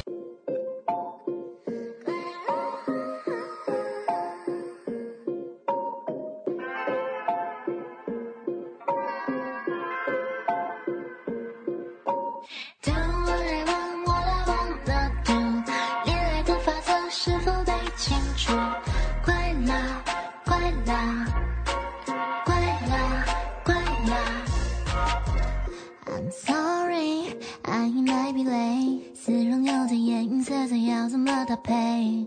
脚步雀跃提起的韵味，像珍珠的弧度，look 心情准备，check in 我的美，味道的香水，，The jewelry you can pay，想要牵我的手，拉勾勾陪我走。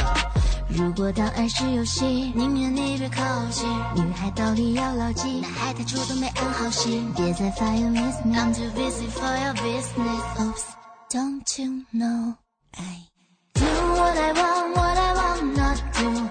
恋爱的法则是否被清楚？怪啦怪啦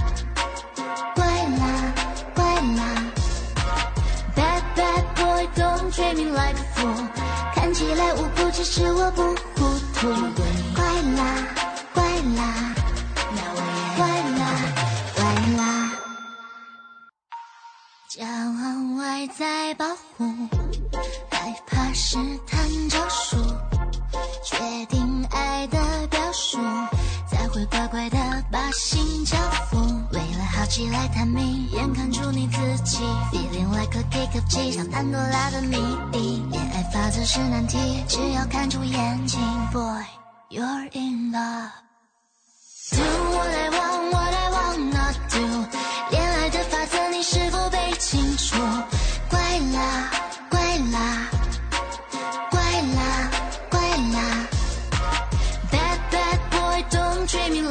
我。看起来无辜，其实我不糊涂。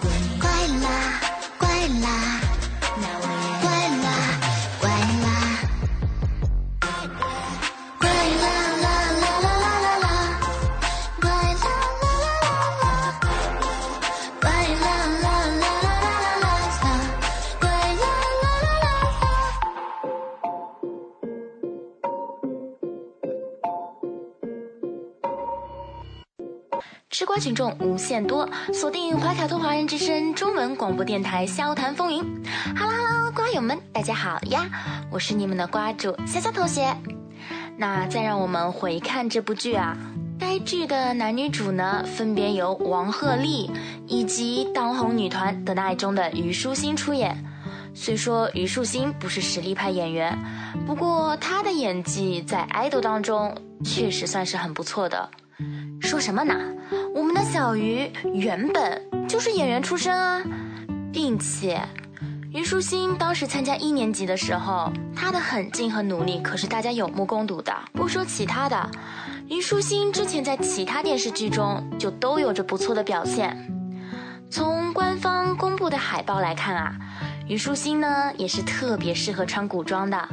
她这次饰演的小兰花呢，是个非常古灵精怪的角色。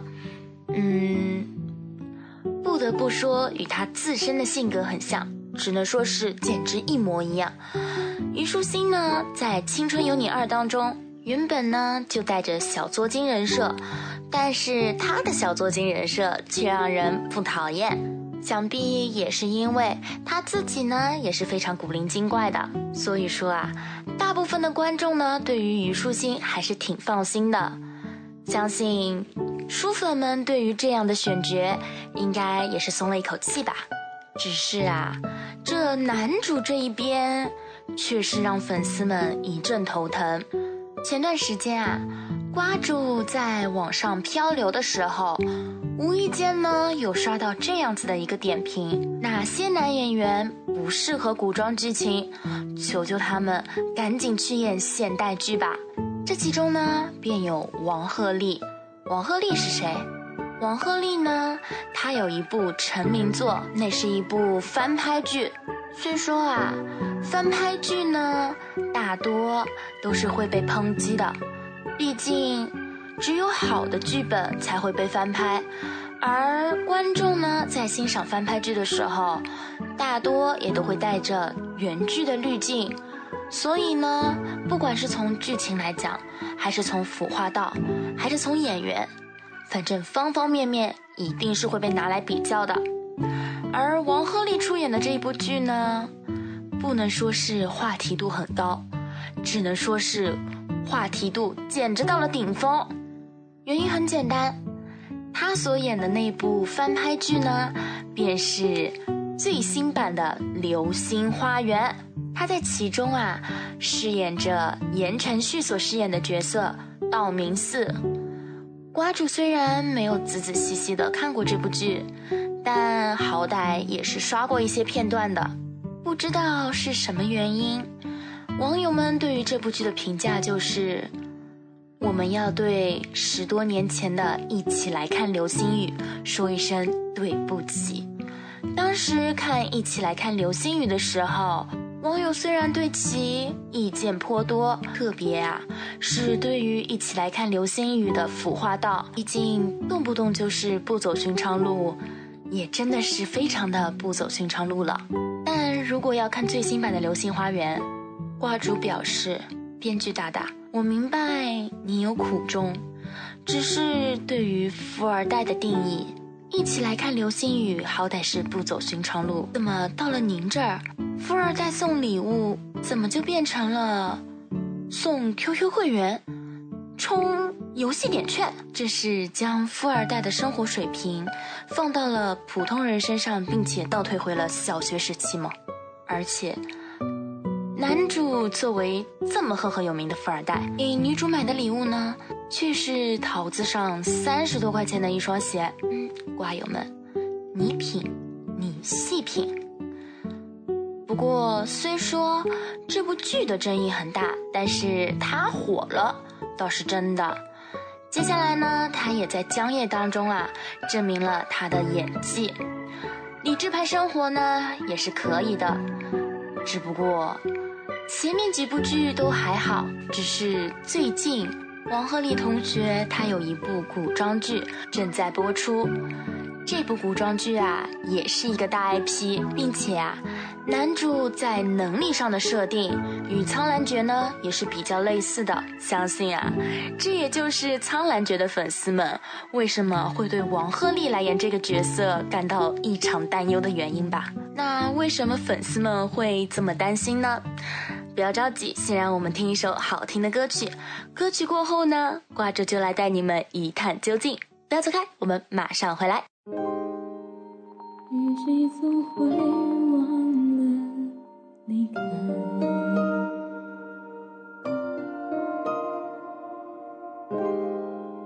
洒落成为每次盛开。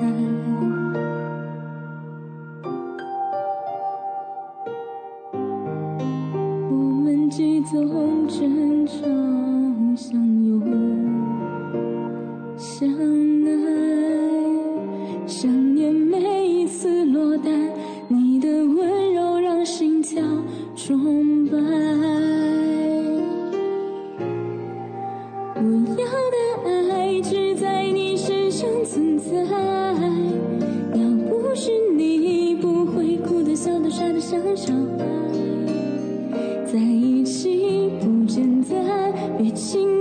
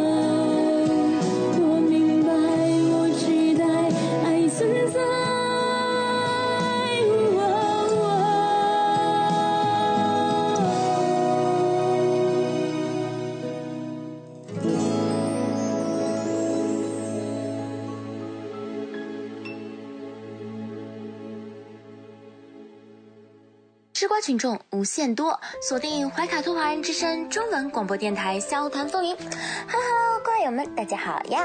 我是你们的瓜主潇潇同学。那，男主王鹤棣最近在热播的古装剧呢，便是《玉龙》。相信呀，这款收音机前许多女性瓜友应该都已经露出了意味深长的微笑吧。其实就颜值来说，王鹤棣想要演一个霸道总裁，那是绰绰有余的。只是以他的长相来说，他可能只适合在现代当一个霸总。到了古代，不知为什么他在《玉龙》当中的造型，真的是得罪造型师啦，并且他不但得罪了造型师，可能也得罪了摄影师，以及。编剧大大吧，在《玉龙》当中啊，居然给他安排了许多令人春心荡漾的片段。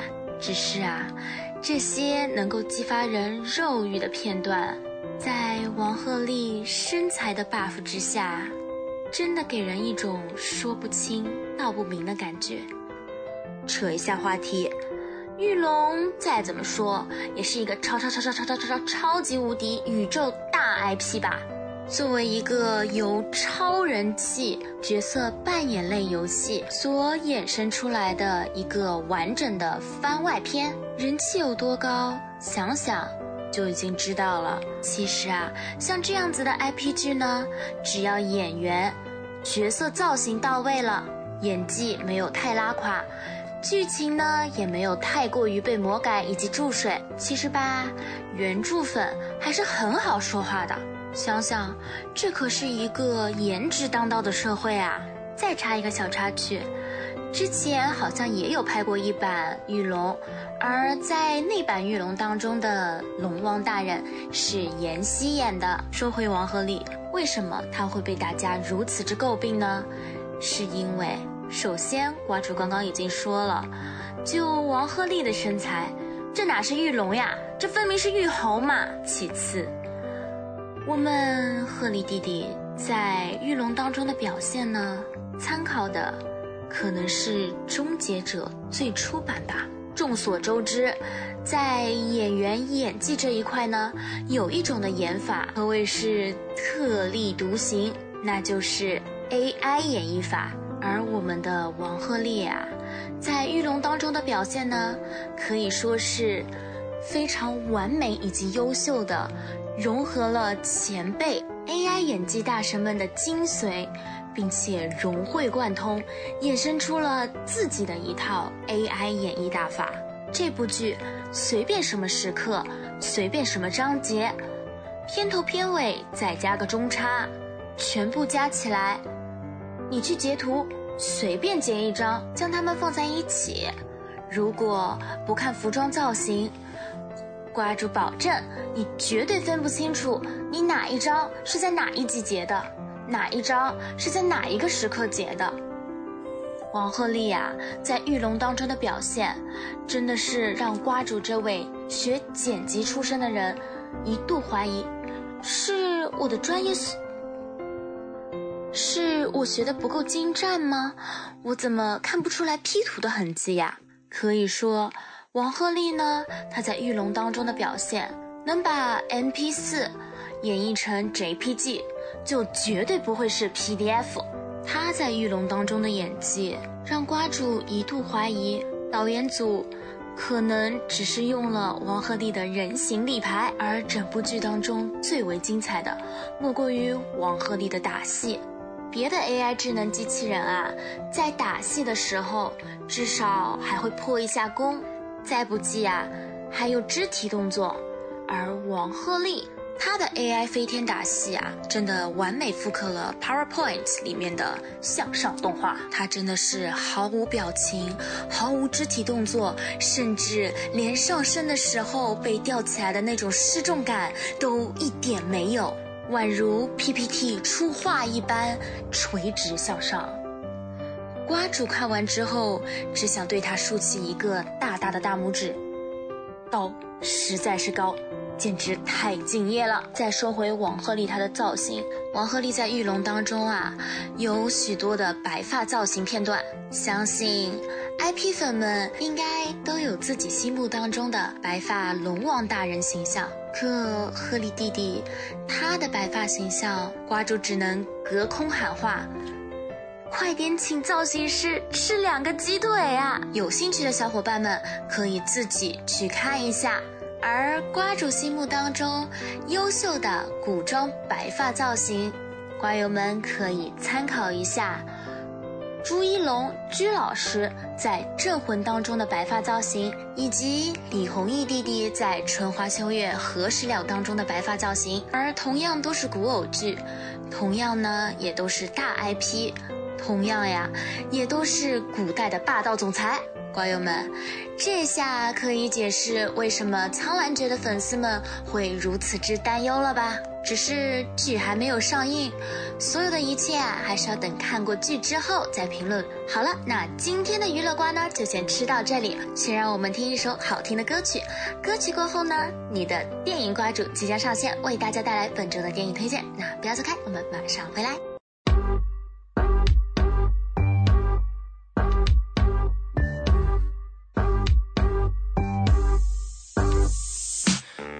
was wondering into when we trigger three. I'm not gonna use the tricks on my sleeves. Don't play with me, just wait and see.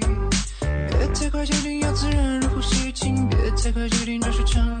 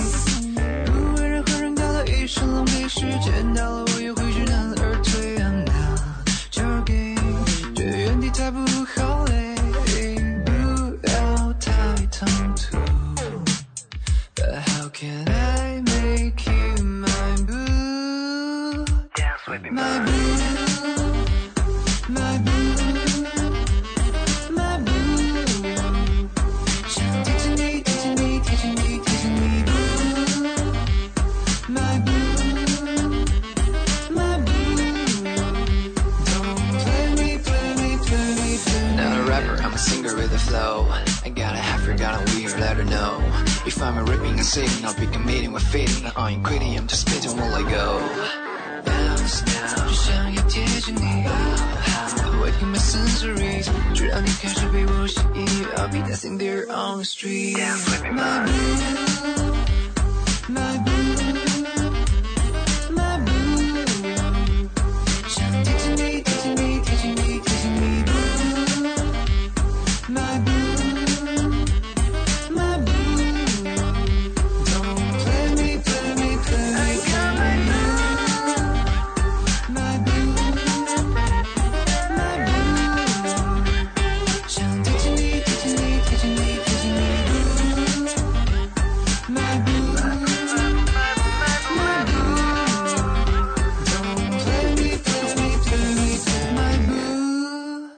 听众无限多，锁定怀卡托华人之声中文广播电台笑谈风云。Hello Hello，瓜友们，大家好呀！我是你们的瓜主潇潇同学。那在本周的电影推荐啊，瓜主要给大家带来的是一部泰剧，叫做《网红养成记》。瓜主对于这部剧的感叹只有一句话：实际呢没有养成任何的网红，却衍生出了人心当中的恶的怪物。好了，那这就是本周节目的所有内容啦。小伙伴们觉得怎么样呢？想要继续和瓜主一起吃瓜，以及喜欢电影的小伙伴们，就一定要记得在每周六收听我们的怀卡托华人之声中文广播电台《笑谈风云》。那我们下期节目再见，拜拜。您正在收听的是怀卡托华人之声，调频立体声 FM 八十九点零，这里是新西兰中文广播电台节目。